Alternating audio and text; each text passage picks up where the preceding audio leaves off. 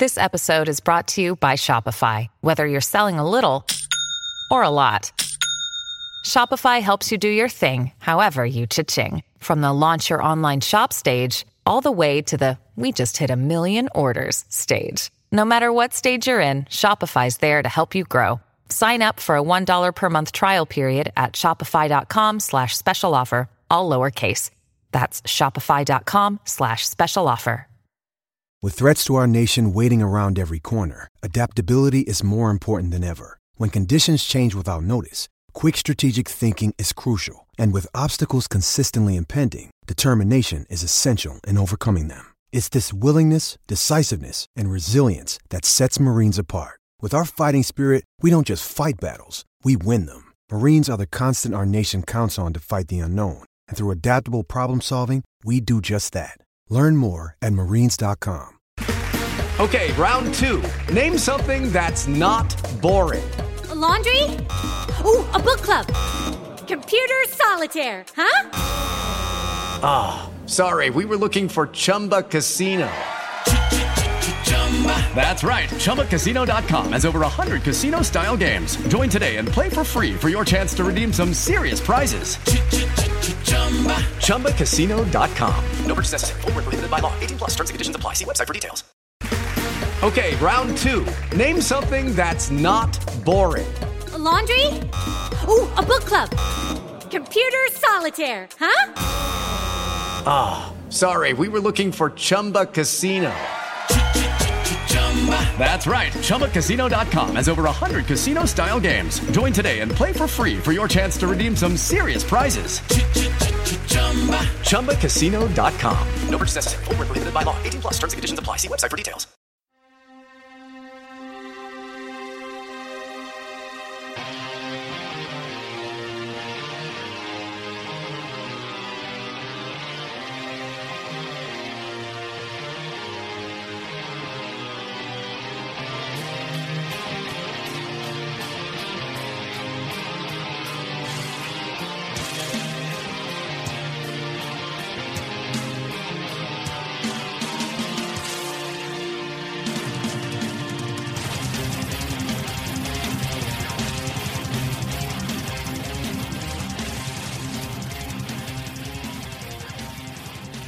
Ahoy Mets fans! Welcome to episode 230 of Amazing Avenue Audio, the official podcast of your SB Nation New York Mets site, Amazing Avenue. My name is Brian Salvatore, and thank you as always for joining us. This week is our offensive preview for the season, and we're going to not waste too much time, but get right into it. Chris McShane and I answer a couple emails, and then talk about the Mets offense in regard and and sort of position by position offense in regards to uh, the NL East. So enjoy. All right, Chris, we're going to start off with an email we have today. As always, you can email the show at podcast at amazingavenueaudio.com. This is from Jonathan, and I'm going to skip the nice preamble where he talks nice things about us. Um, do you think it is absolutely necessary to win now, the next two seasons, due to Atlanta, Philly, and Miami seemingly on the track to rebuild and may be very good in just two or three seasons? Or rather, do you think the Mets are in a position to, to sustain themselves as perennial playoff contenders beyond the 2018 season and go into every season duking it out with all four teams in the NL East? If you had to choose one of the two scenarios, which would you pick? The Mets being in the World Series for 2017 and 2018 with a chance to win the uh, title, knowing that if they would win, uh, it would take them out of the playoffs for the next eight seasons up through the 2026 season, or the Mets being in the position to just make the playoffs, not knowing how far they go, they may go in the playoffs for the next 10 seasons. But you will know they'll be above 500 every season and in contention to make the playoffs for all 10 seasons. So because we're going to do an offensive preview, this is kind of a fun place to start. Um, just thinking about you know how the team is built and what the future looks like. Do you have a uh, a strong opinion on this, Chris? Well, my first strong opinion is that I don't think Miami is on track to do anything right. that is probably true. Although they, they might have a new owner very soon, so maybe they could be. No, no, that's true. But just obviously, Giancarlo Stanton is a generational talent, and obviously, it, you know, the tragic loss of Jose Fernandez sets them back from a baseball perspective. But the farm system that they have in place is consistently rated very poorly right. by j- just about everyone.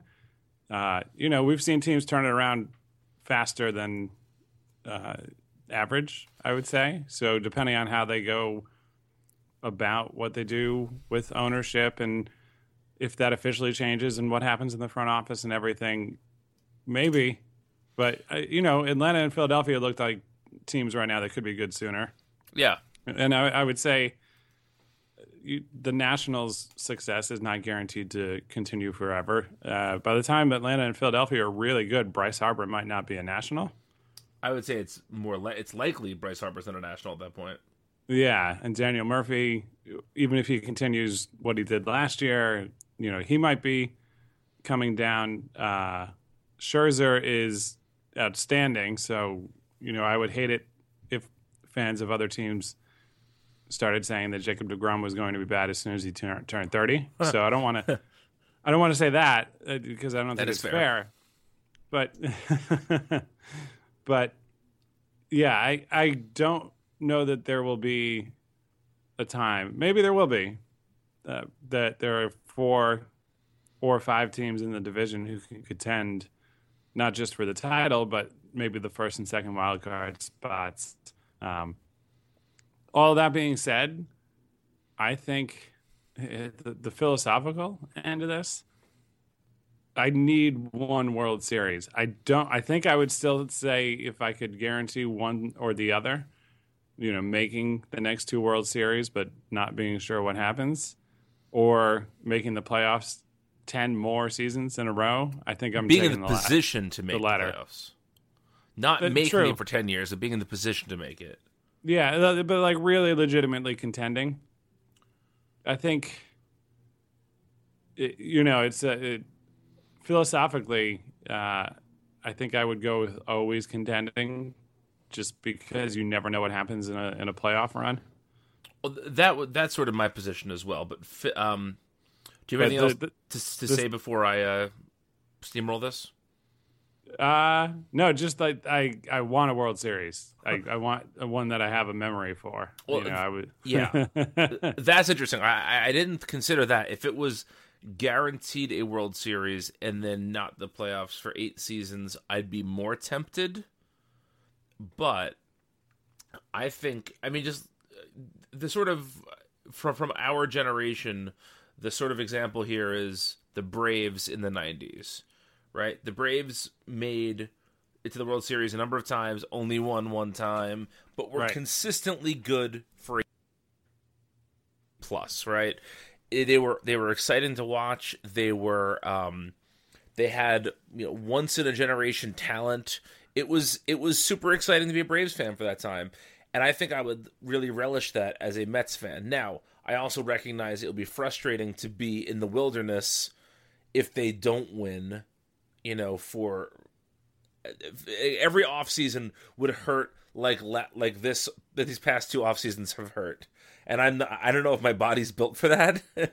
Um you know but i think i would rather roll the dice on them being consistently good for 10 years. Because i mean think about this past year right? This team was good. It wasn't great. But because they were in a position to contend and they were able to make you know, perhaps an an ill an ill conceived trade, but they were in position to make a trade at the deadline. They were able to make it into the playoffs in a year they probably shouldn't have made it into the playoffs. And I think that if a team is consistently good enough, there might be those years when it's a heartbreaker and your good team doesn't make the playoffs. But I think just being consistently good, it's easier to sneak into the playoffs than it's easier to sneak into the playoffs and go far in baseball that I would that I would I think I'd still go with 10 years. 10 years of playoff contention. Yeah, I hate to uh, put it this way, but perhaps Jeff Wilpon was on, onto something with meaningful games in September. Oh boy. that that shouldn't be the goal, It- but it's sort of you know it's an infamous line, right? But but he's not incorrect. Right, that concept having actually had it play out now for the last two years. Although in 2015 it was only a little bit of September because the Mets just ran away from the it, right, Nationals. yeah. Uh, I would like those kinds of non-meaningful games in September. Yeah. Laughers in September. But yeah, no, it's it's a lot nicer even last year with the context of everything that happened with the team, it's a lot nicer to talk to a friend and say, "Hey, uh, it looks like they might clinch in Philadelphia in September. You know, let's Yeah. let's drive down, go see it, and uh, have it work out. You know, that's a lot better than going. Uh, I'm gonna get like five dollars after the StubHub fee on this ticket for my ticket plan that I have left Right. on a Saturday in September. Uh, you know. So yeah, it's it's funny.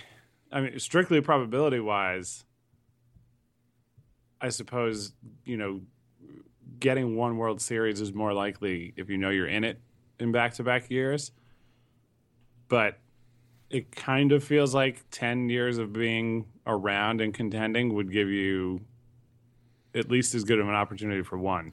the way I would just think of it is is simply that you know some years you're going to run into a buzzsaw of a team like the 2016 Cubs, right? But some years you're going to you're going to go against I think it was in 04 or 05 the Padres made the world made the playoffs with a losing record from the NL West. Yes. Like you know, some years you're going to wind up against that team, and then you're in the and then you're in the championship series, and maybe you're the Mets from 06 and Pedro gets hurt and can't pitch in the in the championship series. You know, so you just never know what's going to happen in a playoff series. So I would rather position myself to be in a in that place where a lucky or a bad break, one way or the other, could really influence the the playoff series than to just know I'm going to get there twice because we've seen teams lose two years in a row in the World Series. It happens. That yeah, it does. You know, it's not just the Super Bowls from the early '90s. Yeah, the, the, man, the Bills and the uh, the Braves make a really interesting parallel when you talk about them together. Yeah, But anyway, we're going to talk about the offensive makeup of the Mets for the next, you know, little bit of time here. Uh, sort of preview the season offensively, and I have an exercise that I'm, I want to run through with you in a bit. Uh, but first, I want to hear your general offensive thoughts on the Mets in 2017. Are you feeling relatively good about them as an offensive unit? Do you have concerns? And if so, where do you have those concerns, Chris? I would say yes. I'm feeling relatively good. Going into last season, I thought that they would maybe be a top ten team in baseball in runs per game. That did not happen. No, it didn't. but uh, I I would say I'll, I'll temper my expectations a little bit and say top half of baseball. So you know, fifteenth or better, and that's you know that's not necessarily spectacular, but with the pitching they have, that should be good enough. yeah. And I think ultimately, I mean, I love Yoenis Cespedes, and I would not be surprised if he has his best year. I mean, he's been excellent the last two years. Uh, I wouldn't be surprised if he surpasses that in any given season. I don't expect him to turn into Mike Trout uh, or Paul Goldschmidt. You know, I mean, that upper upper tier of overall hitter. Uh, like Cespedes is perfect for the Mets. It, everything's clicked, and you can have him be the centerpiece of your offense, and and it's fine. That's it's not a knock on him at all, but just comparing, you know, you, you don't have a guy who, as of yet, would maybe be the best hitter in baseball on this roster, but the bottom end is pretty good, even with David Wright starting the season on the shelf. You know, you, you- Starting the season. Hey, you know me. You know where I stand. I know I'm just teasing you. I just think it's fun at this point to uh, to make you be as optimistic as possible in all situations. Yeah. Well, hopefully the National League implements the designated hitter. I've sold out all of my principles about baseball. Me Uh, too, pal. Hopefully, hopefully they do it next week. Yeah. But uh, it, it's sort of this idea. You know, you look at the potential opening day lineup, and I think as we're recording, the recent spring training lineups were probably pretty similar to it. And I think it was Reyes, Cabrera, Cespedes, uh, and then some combination of everybody else. You know, Walker, Bruce. Granderson. Uh, right. Uh, Granderson, Duda, d'Arnaud. Barring a catastrophic year from d'Arnaud again, there's not anybody there who's terrible. You know, there's there's not an easy out. So you might have. I mean, even when you look at the the stats from last year, you have a bunch of guys who are above average. You know, not by a ton, but you you go up and down the lineup, and it, there's no uh, picnic, so to speak. Right. So uh, I guess that's my cause for optimism is that you know you might have some regression from some of the veteran players on this roster who did really well last year.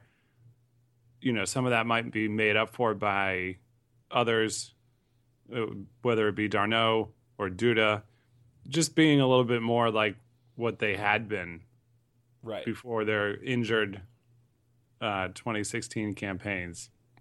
So, yeah, I guess that that's sort of my overall look at it. I expect an average to slightly above average offense.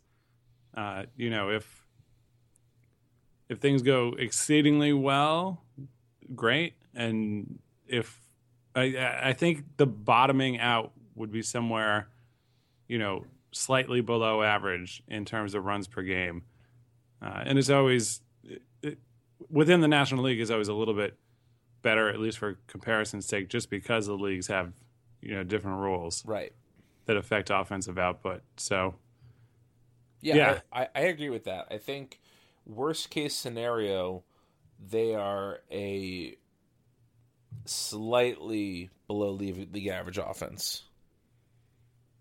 Um, just for all the reasons you mentioned, you know, i- if Duda is healthy, and if d'Arnaud is healthy, and you know d'Arnaud just doesn't have the the absolute disaster of a year that he had last year, I think you know realistically, like you said, there's not really an easy out anywhere up and down the lineup. It's certainly not a lineup that a great pitcher couldn't shut down, but it seems like the type of lineup that there's enough talent there that you're not going to see the 2010 2011 teams when just no when when a hit by pitch was celebrated right? Because somebody was on base. Like, Right. th- that that's just not going to happen this year. So i feel generally pretty good about the uh the offense.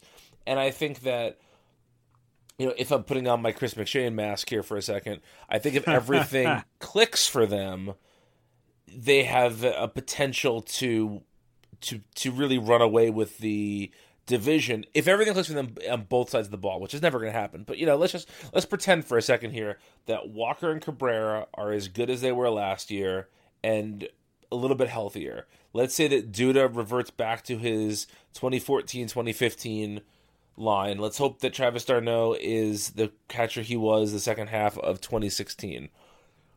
And all of a sudden, even if Granderson and Cespedes and Bruce are all just their average selves, you're looking at an excellent lineup. If if Cespedes continues to love playing in New York and hit hit like you know like he's going for the MVP and you know he said he wants to be the MVP this year. If if those type of things happen, the team really has a potential to put together some some high scoring games and some consistently high scoring games. Uh, I don't necessarily think all that's going to go right, but I think the potential is there, and I feel pretty good about the Mets offense. Um, now, the exercise I'm going to do with you, Chris, is I have pulled up depth charts for all of the NL East for this season. All and right. we're going to go through just position by position. I'm going to give you all of the blank position players, and you're going to rank the top three for me. okay, got it? yeah, I'm I'm up for a game. All right, let, let's start with first base. so, uh, Lucas Duda, Right? obviously. Ryan Zimmerman for the Nationals. Yeah. Um, let's see. Tommy Joseph for the Phillies. All right. Justin Bour for the uh, Marlins. And Freddie Freeman for the Braves. So Freeman is one. Yes. That a very bold statement there by me. Yeah. Uh so Freeman one. I just don't. Zimmerman five. Those those two I know. yes. So I've I've established the top and bottom of these rankings. I'm, I'm maybe a little bit of a homer here, but I would go Duda, Bour, Joseph. Yeah, I, I, I think I did the exact same thing.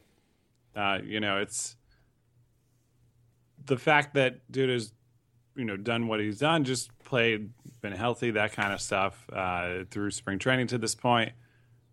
That's that's plenty to like for me. Yeah. So All right, let's move on to second base. So we have Neil Walker for the Mets, Daniel Murphy for the Nationals, um, Cesar Hernandez for the Phillies, uh, Dee Gordon for the Marlins, and Brandon Phillips for the Braves. all right. So Murphy won, despite our previous conversations about Yes. who would have the better season. I, I will. I, I did consistently say during those that the smart money would be taking him. So Murphy one, Walker two. Uh, I think. I I don't. I Dee Gordon is so overrated. Yes, he is. But, But so was Brandon Phillips. yes, but in 2017, I'm taking Dee Gordon over Phillips. Yes. And I, I might even take Cesar Hernandez over him. Uh, that, I don't know. That, that might be a little bit bold. Let me let me at least. I'm trying to do this mostly off my top of my head, but let me at least get some facts in front sure, of me. Sure. Yeah, screw it. I'll take Hernandez over. I'm putting Phillips fifth. I I, I actually have the exact same rankings you do. okay. Yeah. All right. Brandon, Brandon Phillips, uh, for his anti-sabermetric stance, will always be a least favorite player of mine. But especially compared with these other guys, he's just. And in Phillips- 2017, Phillips had such a weird like public persona. When Twitter was new, he he like went to a kid tweeted at him and he like went to his little league game and he did all this stuff where he was like this down to earth, you know, like uh, he's not man of the people. right. And then it turns into like a reporter says something about his on base percentage and he calls him fat. Like it's like what? Like I don't know. There's a there's a big turn there, and that I think factors into uh, the tiebreaker there for me. Yeah. All right, let's move over to shortstop. Obviously, the Mets have Asdrubal Cabrera. Uh, we got Trea Turner in Washington. We have um, Freddie Galvis in Philly. We have Danny Hechavarria in um, Miami and Dansby Swanson in Atlanta. And remember, we're talking about this season. We're not talking about who you would draft for your team knowing in the future. We're talking about in 2017, who do you like? So Turner one. Yep. Uh, I know. it, th- this might sound terrible in six months, but I'm going as Dribble two, Swan Swanson three, uh, and then uh, the other two, Hechavarria five, and who's left? Oh no, Uh, Galvis. Galvis, yeah. Yeah, no, no. I guess I, I guess I'd go Galvis four and Hechavarria five. I think I would swap two and three and four and five on your list. Okay. But- yeah, no, I know, I know. I'm, you know, saying something negative about one of the uh, darling prospects of, of baseball right now. No, but but I'm not saying that you're, you know, I don't think you're being crazy. Right? You no, know, it's You're not saying Freddie Freeman's the fifth worst first baseman in the division. You know? right, right. All right, third base. David Wright won, but in, in the next division, They actually, uh, according to the ESPN depth chart, they have Jose Reyes as the first in line, and I guess because he will be the opening day third baseman, we'll go with Reyes for now. right? Yeah, no, that's that's fair. That's Uh, fine. yeah, so Jose Reyes for the Mets, uh, Anthony Rendon for the Nationals, um, Micha- uh, Franco for the Phillies, uh, Martin Prado for the Marlins. I always forget he's a Marlin, and um, Adonis Garcia, Adonis Garcia for the uh, Braves. So let's see, Franco or Franco, sorry, one. Uh, I like Prado a lot, but I don't know if I like him at third base a lot. I like him as the super sub guy. Yeah, yeah, that's true. So uh, Franco won. I, I'll give Rendon a slight edge, even though, despite all the promise, he has yet to really prove it and put it together in the big leagues. But I will give him a slight edge there. Uh, two Reyes, three Prado, four, and uh, who's left? Five. Garcia. Yeah. Yeah, that's and I will say that I think the differences from 2 to 4 there I would expect to be fairly small. Yes, agreed. Agreed. It's a it's a top heavy uh, discussion. Yeah. All right, let's write out the end, infield catcher here. Uh, we'll go in reverse order. Tyler Flowers is the uh, first line catcher for the Braves. I remember I wrote about him as a potential backup for the Mets, and people were like, "No, yep. Why did you guys even write this guy up?" Uh, JT Realmuto for the Marlins, um, Cameron Rupp for the Phillies, Matt Wieters for the Nationals, and of course our pal Trav Travis d'Arnaud for the Mets. All right, so this is where I go out on a limb. I'm going to put d'Arnaud one, Realmuto two, uh, Wieters three, Rupp four, and Flowers a distant five. Okay, I think if we're just talking about 2017, it changes the conversation slightly. I think I might still put Wieters one. Yeah, I don't know. He's. Just I just don't know. You know, it's it's it's so hard to make a call about that guy. Yeah, I I mean, I hope I'm right. I for, for the Mets' sake. Yeah, but I don't know. I'm just the you, you know you take him out of Camden where his offensive numbers weren't even that impressive right. over the last year or two, and yeah, I don't know. I, I'm. I guess he has the most consistent track record. Yeah, he, I guess. he does. Realmuto is a guy who I don't, I didn't really buy, but I'm, I'm still for the sake of this exercise putting him high up. That's um, fair. Yeah, if Matt Wieters could just be terrible, please, for the next two years. Yeah, I'm cool with that too. Like if he could just be a, a, a sinkhole who balances out however great Bryce Harper is for his remaining time with the Nationals, then we we will be happy. All right, left field. Here's here's where the Mets start looking pretty good. Left field for the Mets, obviously, Yoenis Cespedes. Um, Jayson Werth for the Nationals. Uh, Howie Kendrick. That looks so weird. Uh, yeah. For the Phillies. Um, Marcell Ozuna for the for the Marlins, and uh, Matt Kemp for the Braves. Man, obviously Cespedes is one. Yes. Uh it's what are the other four? Kemp, Kemp, Werth, Ozuna, and uh, Howie Kendrick. All right, so I, I Ozuna two for me. Uh, Werth three. Mm, I don't know. Or I, Kemp. Yeah, I, would go Kemp. With a my disclaimer is that I there's a gap for me between Cespedes and Ozuna. Yes, and it's a much bigger one between Ozuna and the rest. Yes, and Howie but Kendrick yeah, is definitely the last there. Yeah, I'd go Kemp. Uh, Kemp, uh, Werth, and then Kendrick. Yeah. yeah. All right. For center field, we have Atlanta with Ender Ender Inciarte. Right. Um, Christian Yelich for Miami. Mm-hmm. Uh, Odubel Herrera for the Phillies. It is Odubel, right? Yeah. Yeah, because there's, there's there are so many Herreras in baseball right now. I get confused sometimes. Um, Adam Eaton for the Nationals, and Curtis Granderson for the Mets. I think this is where it gets maybe the most interesting.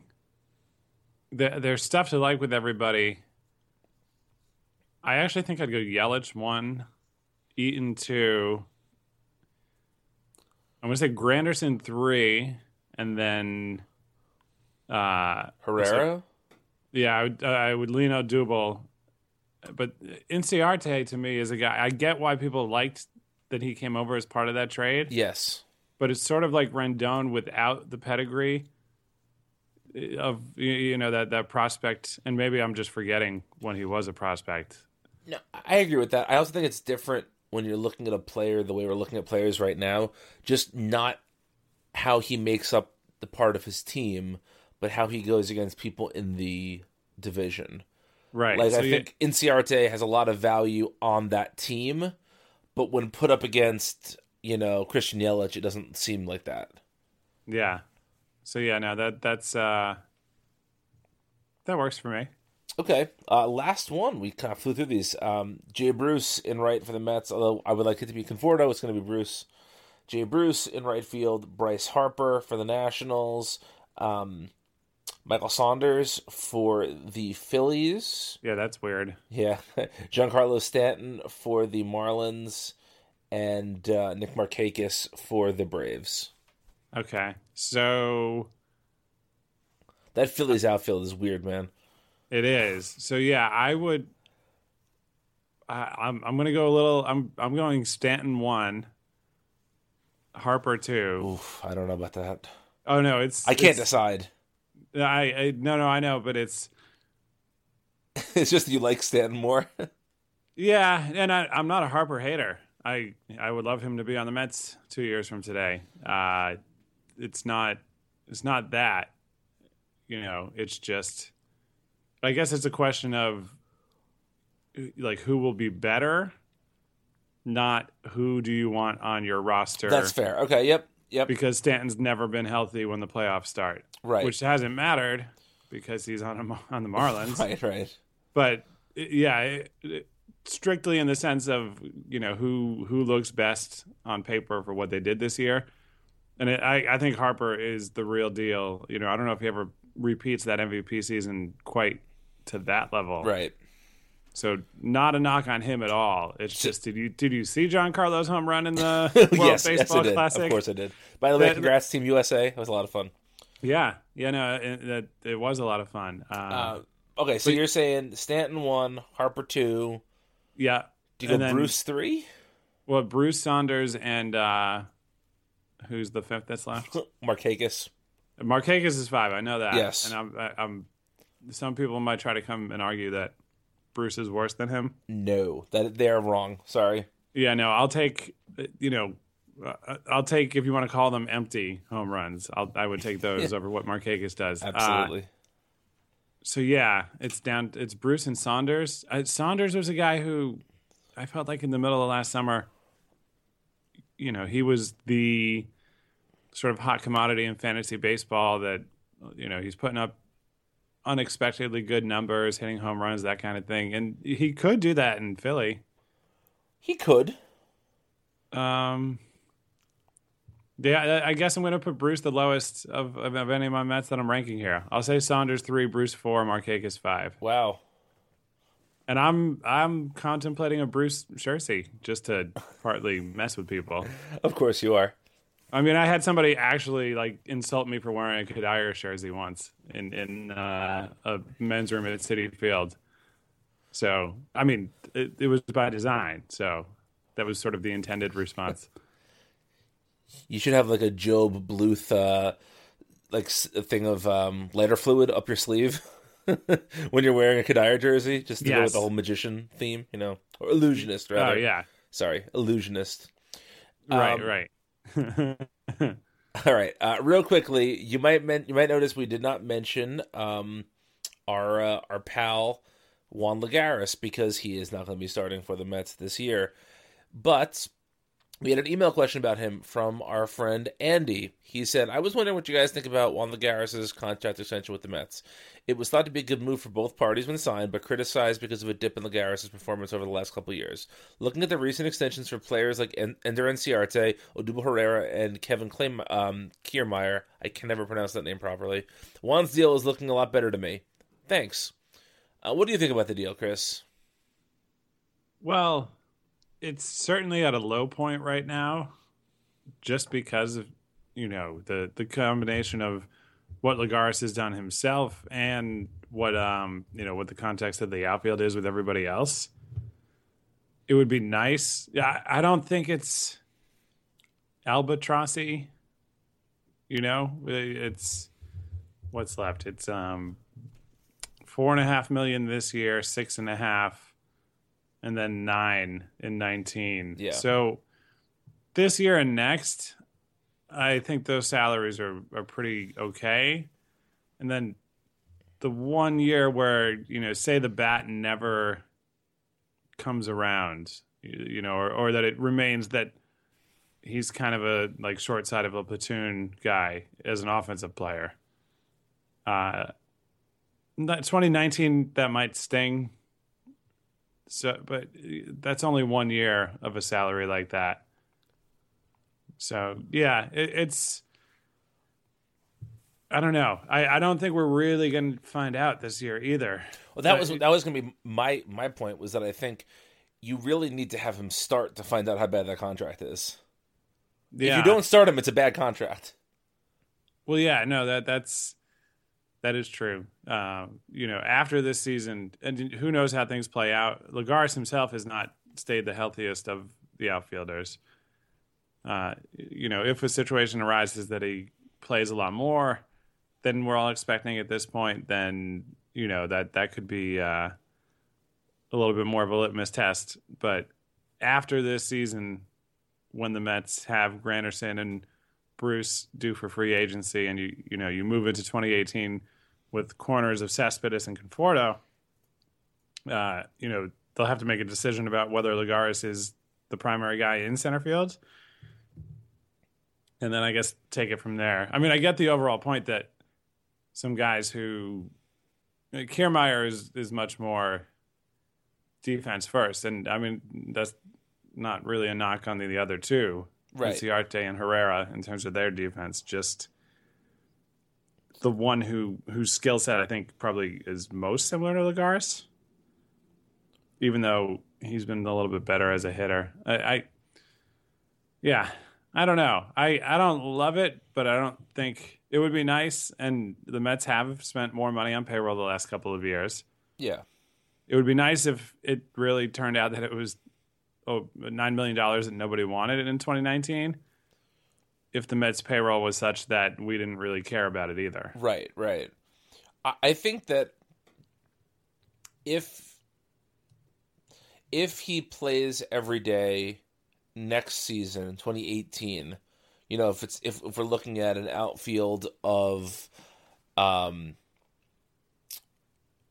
Cespedes, Grander, uh, Cespedes, Lagares, and Conforto, I think that he can have a lot of value in just covering for some of the, the other two guys, maybe lack of defensive prowess in, in the outfield. And if he can hit just a little bit, I think that if with a team that has potentially a Neil Walker still at second base, who's maybe now having Amed Rosario at short, I think you might, and if especially if d'Arnaud and Duda, well, Duda, you know, is a question mark for the, just for everything. But if d'Arnaud can hit a little bit too, then all of a sudden you can carry a Juan Lagares and not worry too much about his bat. Yeah. So we'll see. Well, uh, we'll be back next week with a uh, pitching preview. But again, we mentioned it real quickly. Just uh, for you, Chris, what was the highlight of the World Baseball Classic? Uh, I think it was that Giancarlo home run. I don't know. insane. I mean, there there was every spring he comes around and reminds us, like, oh yeah, hey everyone, uh, this is a thing I can do. and it, for a division rival, uh, he's a player who I very much appreciate. Uh, it probably helps that the Marlins have been bad, but but yeah, that home run run was great. And then I, aside from that, it's tough to pick one other moment. There, there were so many good games, and they were close. And I didn't see 100 percent of every game, but I think the highlight for me was just sort of the atmosphere, the you know the international feel of both uh, the actual game on the field and the crowd that was supporting it, especially in Miami. So Yeah. Well, You- that's what I was going to say. Is that sort of um, my highlight was just how much fun it was. yeah, It Yeah, and it might guys- sound simple and silly, but it was so much fun. Right, and you could tell these guys care, uh, and that is, it's enjoyable to watch. It beats spring training exhibition games by a lot. That is absolutely true.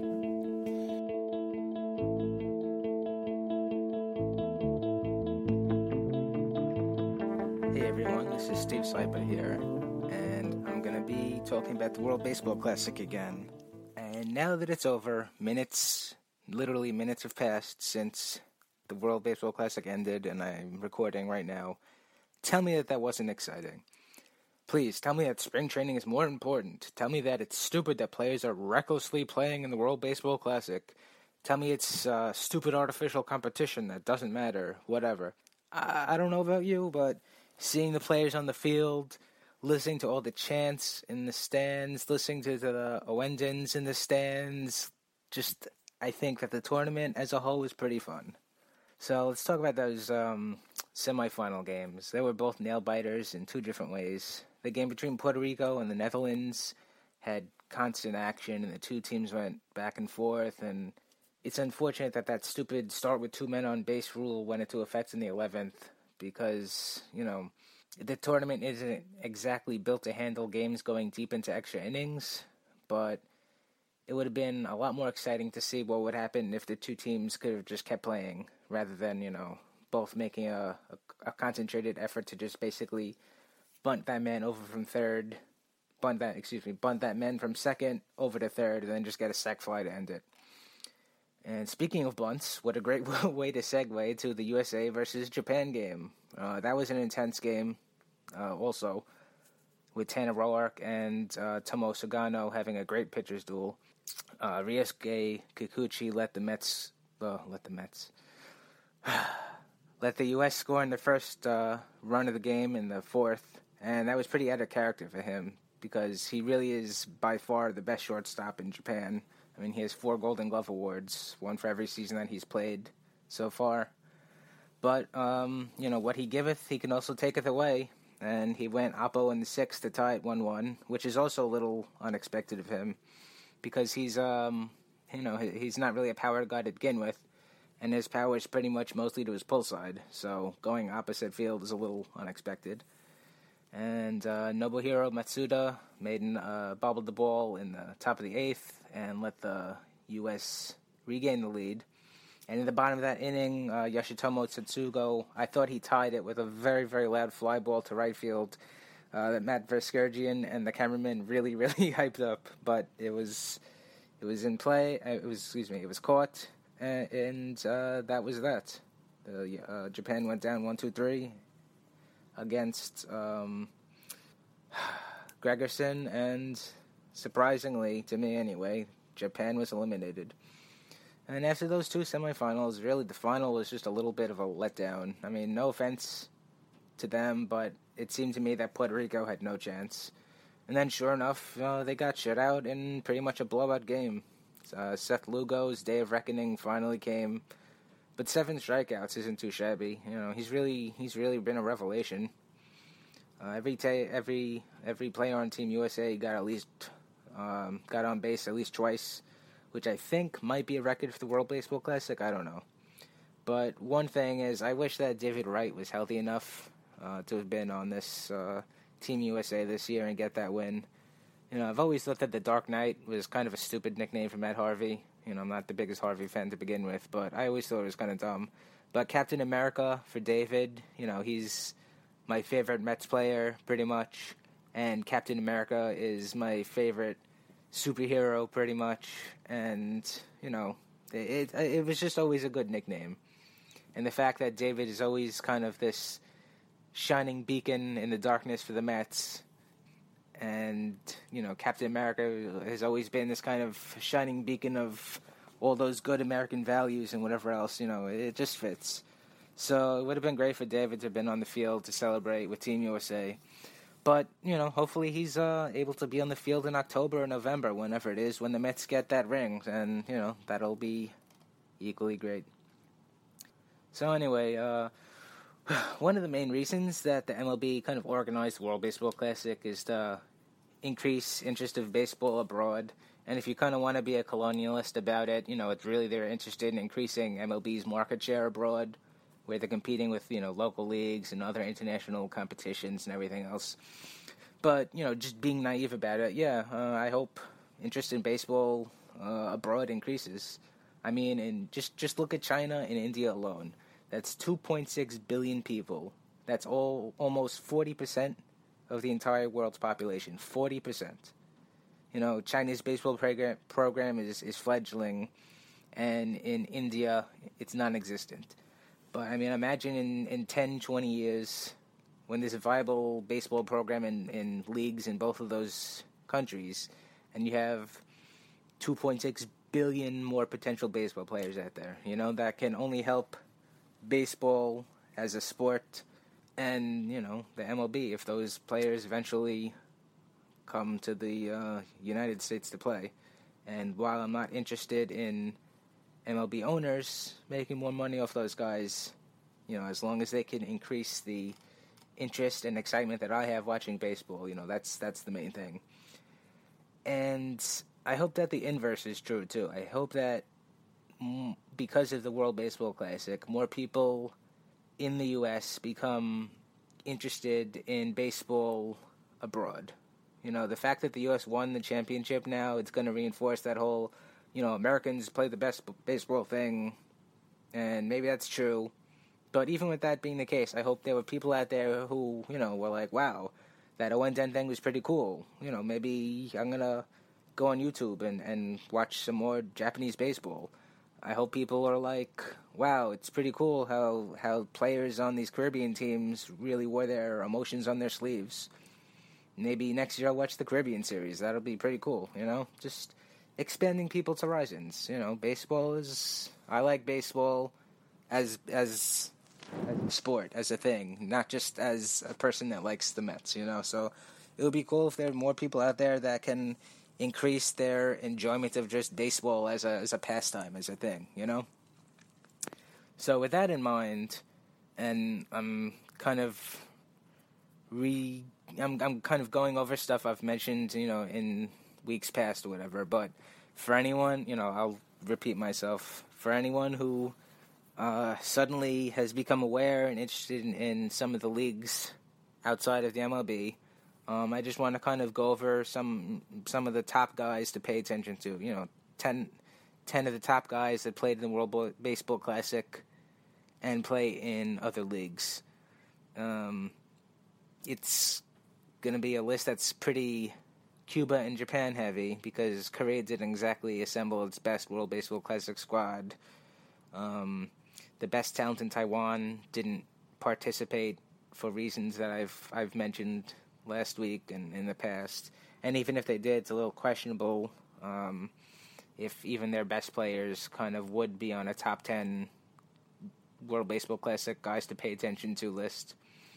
And then some of the more talented guys, most of the talented guys on other teams, you know, all those Caribbean teams and Italy, uh, Australia, most of those guys are either former MLB, MLB players or are still affiliated with MLB teams. So, with that in mind, here are those 10 top uh, World Baseball Classic guys to pay attention to in other leagues. Number one is Victor Mesa Jr., and he's the son of Victor Mesa, who is a Cuban star, um, and he used to manage the Cuban national team.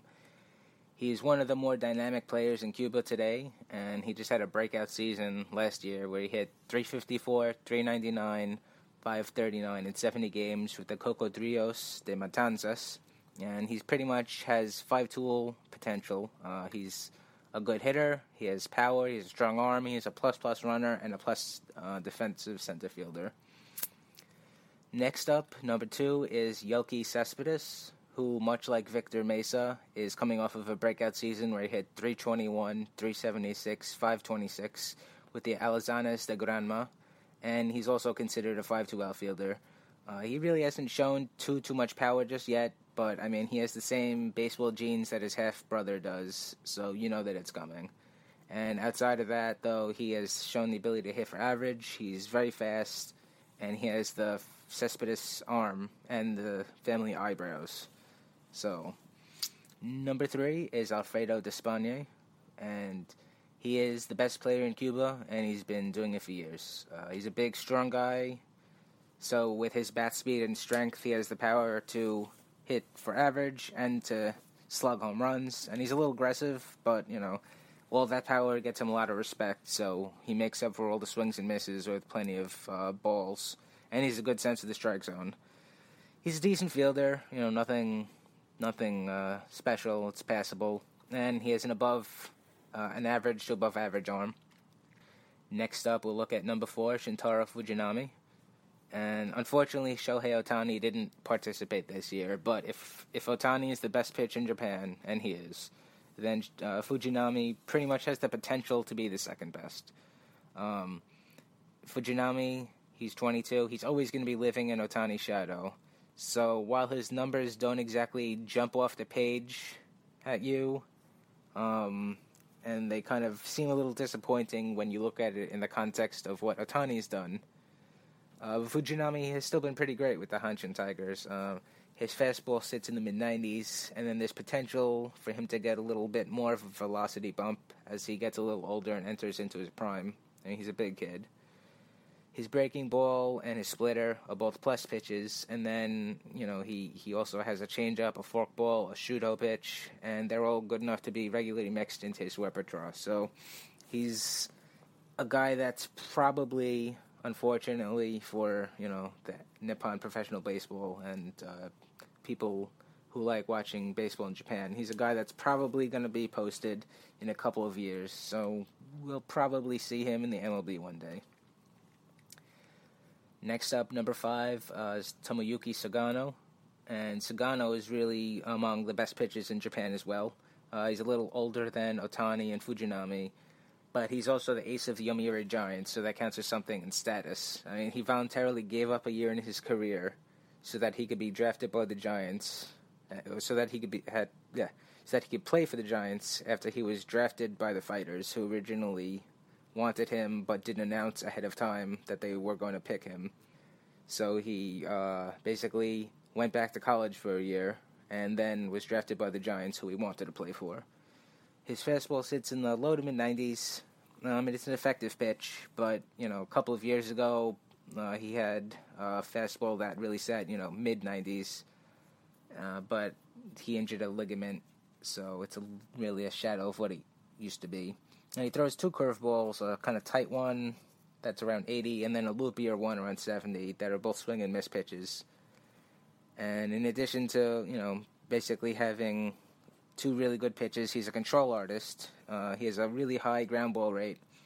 And because of that, he's also one of the best fielders, uh, fielding pitchers in the country today.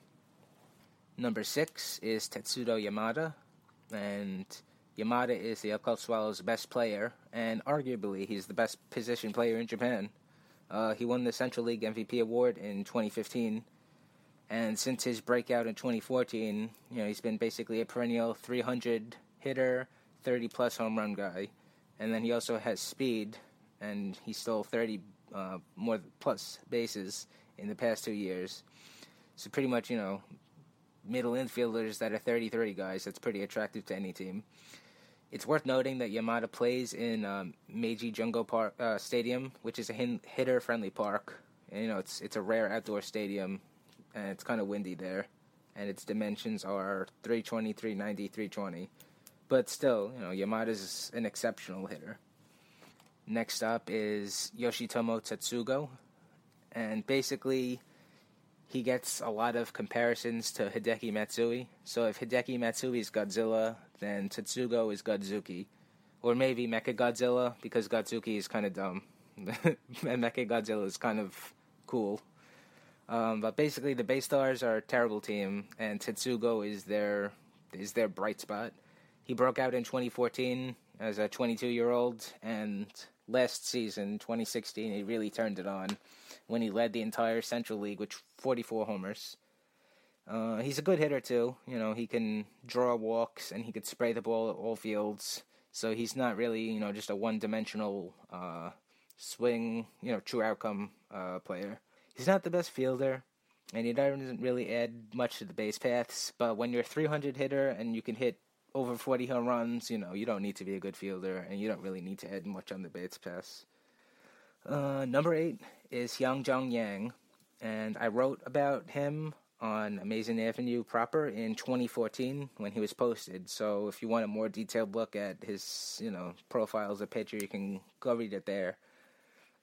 Uh, basically, he throws a high 80s fastball, tops out around you know 90, 91, 92, and his slider is his best pitch overall. But he struggles to throw for strikes, so his MO is really to just set hitters up with his fastball and a changeup and then kind of get them fishing with the slider. Number nine, Dae-Ho Lee. Um, Dae-Ho Lee, he signed with the Seattle Mariners last season, and he got a little bit of playing time, but he really didn't exactly impress. So he went back to Korea for the upcoming 2017 season, and he's going to be the highest paid athlete in the entire country. So, you know, good for him he hit 14 home runs at the Mariners, um, but he didn't really do much else in terms of you know having a batting average or defense or whatever. So his playing time is kind of sporadic, and they just let him walk. Uh, he's still a talented player, though, and he'll probably put up real, you know, good numbers back in Korea. So again, good for him. He's making the money. He's getting getting playing time, and he's actually his story is actually a little interesting. He's another guy that I wrote about um, on Amazin' Avenue. So anyone who's interested, you can go back and and uh, read up on Dae-Ho Lee. And the final guy is Vladimir Balentien, who played with the Kingdom of the Netherlands. Um, he was drafted originally by the Mariners, and he didn't really get a lot of playing time uh, because of a crowded outfield situation. So he's traded to the Reds, and once again, you know, crowded outfield situation, didn't get much playing time. So he um, opted to sign with the Yakult Swallows for the 2011 season. And in his first year there, he kind of struggled a little bit, but he did slug 31 homers, which led the Central League. He was a guy that his MO uh, was always basically having power, and he could kind of get on base, which is why he was kind of attracted, uh, attractive to the kind of sabermetric community uh, back in the early to mid 2000s, whenever it was, when he was a prospect for the Mariners. But in 2012, then Balentien hit 31 home runs again, and he got a little more accustomed to the league, and he hit 272, 386, 572. It was his 2013 season, though, that was really um, his homework season. He won Central League MVP, which happens, but it's kind of rare for a foreigner, for a Gaijin, by hitting 330, 455, 779. But what was most impressive about that season, what what made it literally one for the record books, was how many home runs he hit um, that year in 130 games, he hit 60 home runs, which broke the prior record set by Sadaharu Oh, who was the Japanese home run king. And, you know, 60 home runs is an amazing accomplishment that most hitters don't ever sniff. But the fact that um, Balentien was able to actually do it makes it more makes it even more impressive because that record was so protected by the baseball um, establishment in Japan. Uh, a couple of guys in the past, Randy Bass, Tuffy Rhodes, and Alex Cabrera, either came close or tied O, but they basically weren't given the opportunity to break the record because they were constantly pitched around and you know intentionally walked. And because of that, it made O's record a little hollow, uh, you know, at least to me. But you know, it, it was what it was. But Balentien reached that 55 home run uh, mark with basically two weeks of the season left. So Japanese pitchers, even if they wanted to, you know, really had no choice to pitch to him. You know, they're not gonna intentionally walk a guy for two weeks straight. So, um, you know, besides for the 2015 season when he missed uh, most of the year to injury, Balentien has been pretty much an automatic right in for, you know, well above average batting average and uh, at least 31 home runs. He's actually pretty machine like in that regard. He's hit 31 home runs in all of his seasons except for his record breaking, except for his injured season and his record breaking 2013. So, anyway, so that was, uh, those are bunch of guys that are, you know, players of note in leagues across the world. And that was the World Baseball Classic. It was fun, and uh, we'll do it again in a couple of years. So this is Steve Sypa, and I will be talking with you guys next time.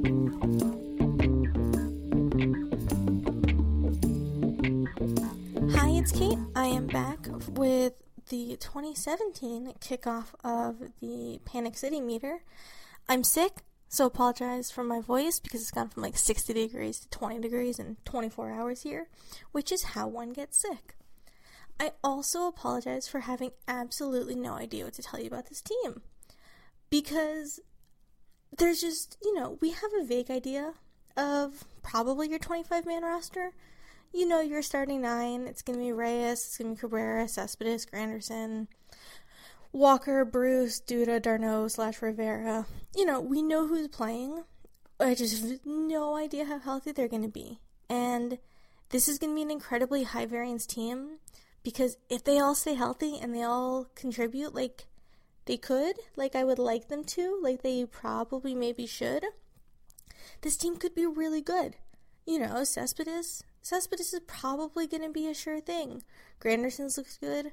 d'Arnaud's looked good in spring training, which small sample size, spring training, whatever you want to say. He's been hitting the ball. And that is what we need from Travis d'Arnaud, which, you know, really revolutionary analysis here. But Cabrera and Walker, if they can, you know, especially Walker with his back, if he can stay healthy. Lucas Duda gave us all a scare with the back thing, but he's looked pretty good. Jay Bruce, I just, guys, I don't know what to tell you anymore.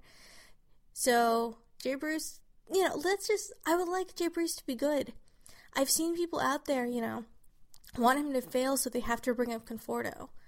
We saw him failing last year and they still didn't bring up Conforto, so I don't know that that's really the choice here.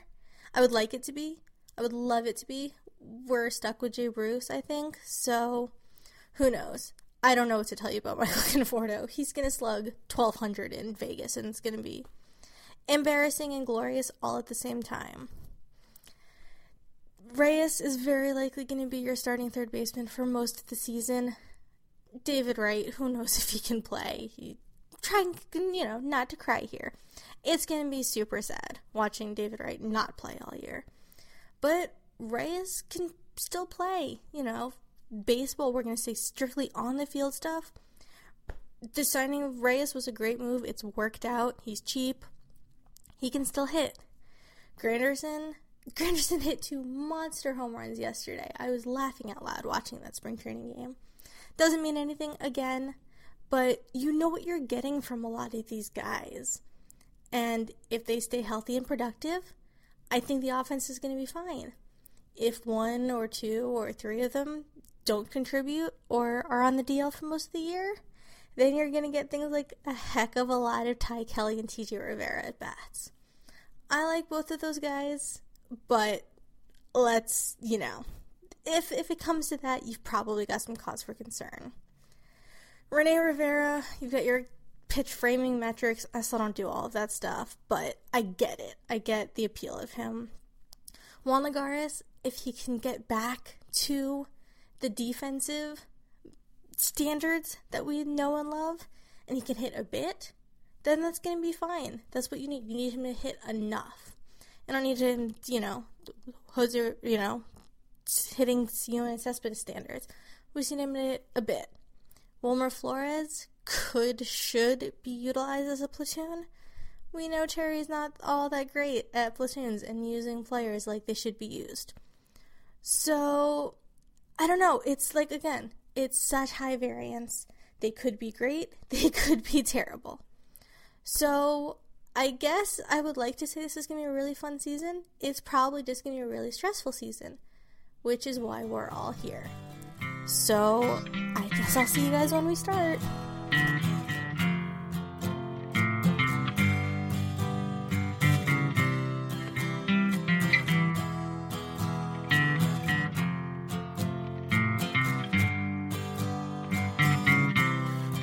Does it for another installment of Amazin' Avenue Audio. Thank you so much for listening. We really do appreciate it.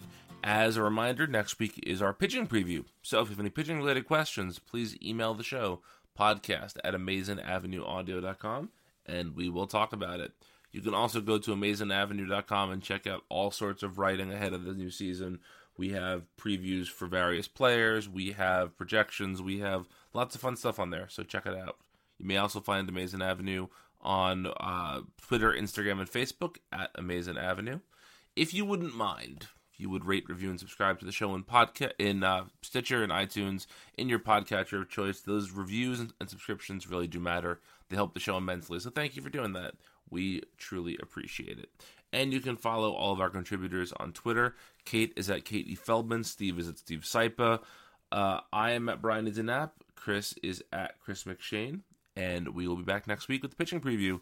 So thank you so much. And uh, until next time, let's go Mets.